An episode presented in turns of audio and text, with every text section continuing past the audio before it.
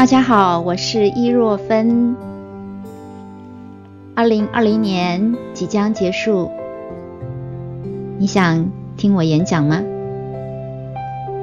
受到新冠病毒疫情的影响，今年我除了在新加坡亚洲文明博物馆一月份的时候有一场演讲之外，所有的演讲都换成了线上的讲座。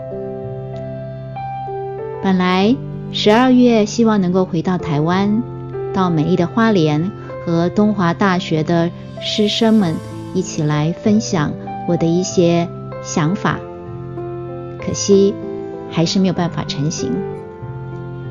一些朋友知道我在东华有演讲，希望除了实体的演讲的课室之外，也可以在线上听到我的发言。所以这场演讲就变成了线上加上线下，用 Google Meet 跟大家沟通。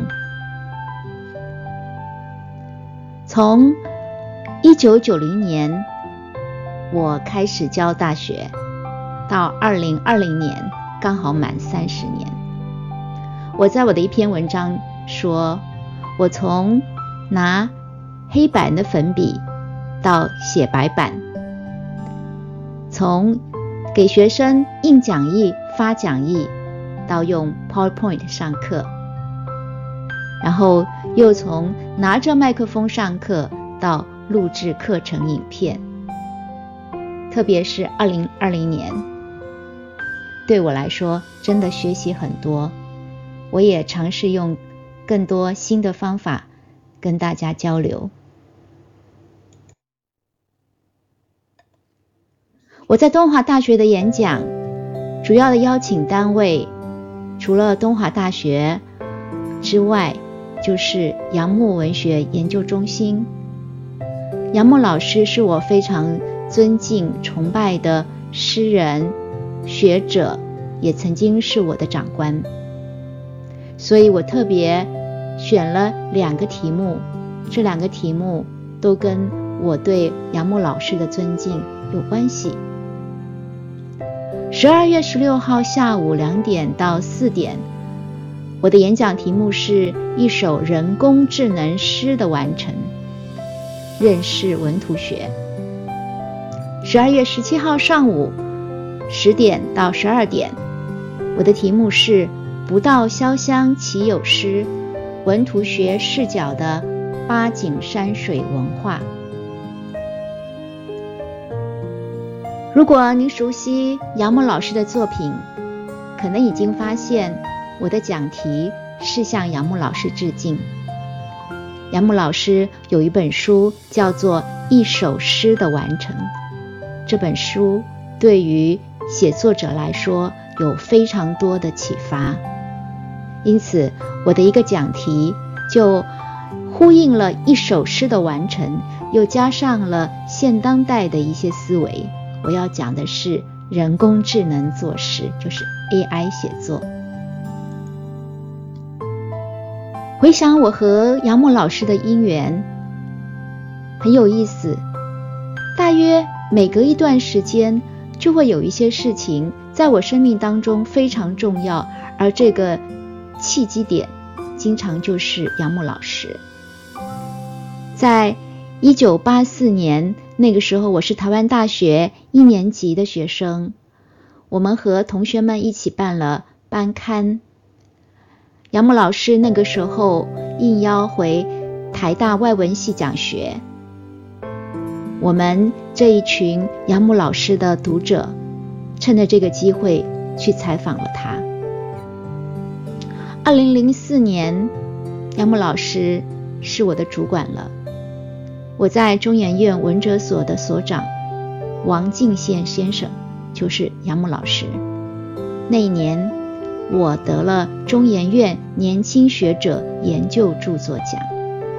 主题演讲的主持人正是杨牧老师。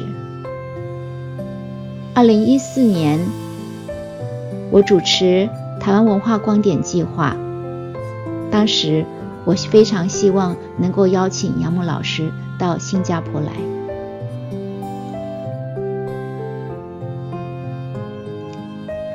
这篇采访稿的作者是我的好同学刘慧华，他现在在马来西亚教书。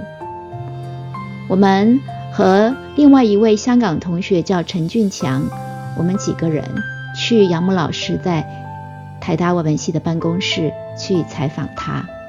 我们编的台大中文系的班刊，四年来每年出版一本，是我们非常珍贵的在台大求学的青春记忆。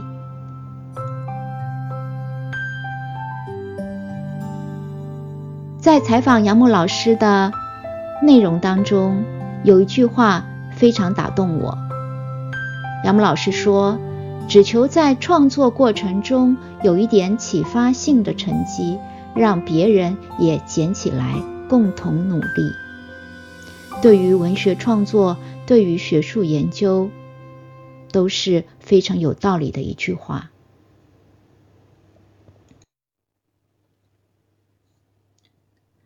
二零零四年八月十九号，杨牧老师主持我在中研院文哲所的演讲。我的讲题是《潇湘八景之画意与诗情》，所以你发现了，我十二月十七号特别要讲潇湘八景，也就是希望透过这一次的报告，告慰杨牧老师在天之灵。离开了中研院，杨牧老师也离开了我们。但是我希望我的研究能够用交成绩单的心情，让他知道我持续在努力着。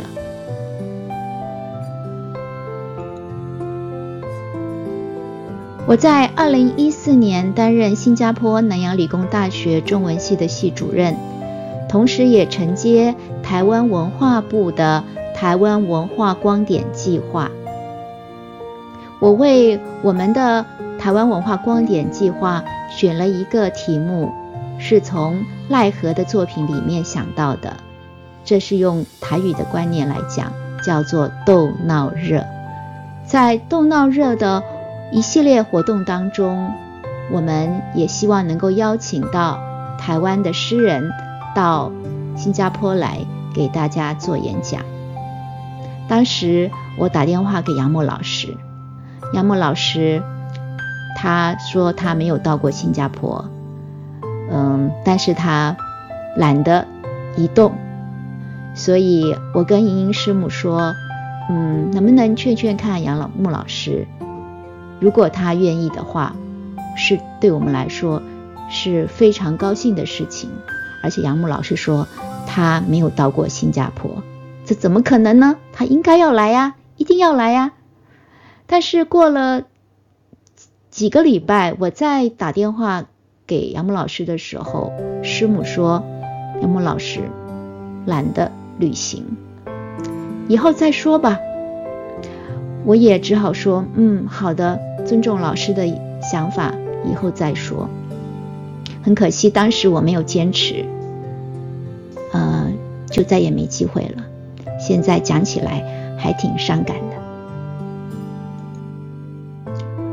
十二月十六号的演讲，我想要从人工智能写诗来给大家介绍我所创发的 Text and Image Studies，中文叫做文图学，于是从文本图像的角度来认识这个世界。我希望透过这样的一个讲题，跟大家一起思考现当代的译文创作和文化生产。受到了人工智能怎么样的影响，以及我们可以怎么样去应应？这里有当天演讲的报名表格，我也会把这个报名的表格的链接放在这个影片的说明当中。十二月十七号的演讲呢，我要跟大家。讲文图学视角的八景山水文化，什么是八景？是哪八个景致呢？我们可以反过头去想，哎，我们现在每一次旅行的时候都要去拍照啊，去打卡呀。古人是不是也是这样呢？他们拍照跟打卡的方式就是写诗和画画。所谓的潇湘，概括来说是中国的湖南地区。可是到了南宋，哎，潇湘搬到了杭州和南京哦，这是一种移动的概念。后来又在十一和十二世纪被高丽、日本、越南吸收。以至于到我们现在，台湾、香港、新加坡、马来西亚都有一些地方八景，我们可以用文图学的视角来一起漫游山水诗画。我设想我们的演讲的情况大概就会是和我今年九月二十九号在中兴大学的演讲是一样的，呃，大概是这样，就是现场会有一些同学听众。然后你们会看到我在荧幕上面，然后线上的朋友们也会在线上呃跟大家一起来听演讲。这两场演讲的相关的材料，其中的一本书是我即将在今年年底要出版的，叫做《春光秋波看见文图学》，呃，会有比较清楚的。有系统的关于文图学的整体介绍。这次的演讲我会挑几个重点来跟大家谈。另外一本书是去年我在新加坡出版的，叫做《东张西望：文图学与亚洲世界》，这是我举办的一场学术讨论会的会议论文集。关于潇湘八景，如果你感兴趣的话，欢迎参看我的书。这本书叫做《云影天光：潇湘山水之画意与诗情》，繁体版是在台北理研书局出版。呃，今年新修订的是在北京大学出版的简体版，在内容上面有一些调整，而且增加了一些图像的材料。我创发文图学，而且又发起了成立新加坡政府合可的社团，叫做文图学会。有一个很简单的想法，就是希望我能够把我在学校所学的，在学院里面的研究成果，透过比较浅显易懂的方式去向大众介绍。我们常说，现在基本上呢。大部分世界上的国家文盲已经比较少了，可是我们对于美有的时候就在眼前，但是不知道怎么样去欣赏，也就很可惜的错过了感受美、享受美的机会。所以我在我联合早报的专栏上面写过一篇文章，叫做《扫美盲》，讲的就是我去美国开会，然后在旧金山的。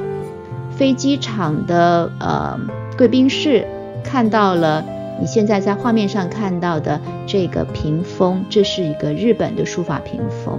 然后在那里打扫的一个中年妇女呢，就跟我聊起来，然后她说我扫了她的盲，就是形成了我今天的给大家看到这篇文章，就叫做扫美盲。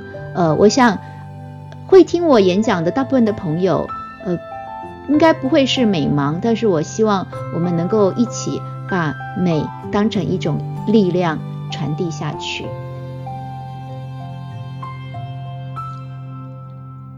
在东华大学的两场演讲的报名时间是在十二月十一号的晚上十一点截止，请大家在线上报名，然后我会再把会议的链接透过电邮发给您，欢迎大家。关注我的个人网站以及文图学会的网站，哪一个是我的，哪一个是文图学会的网站呢？你扫一下你就知道了。我是伊若芬，欢迎大家来跟我一起学习、感受文图学的美好。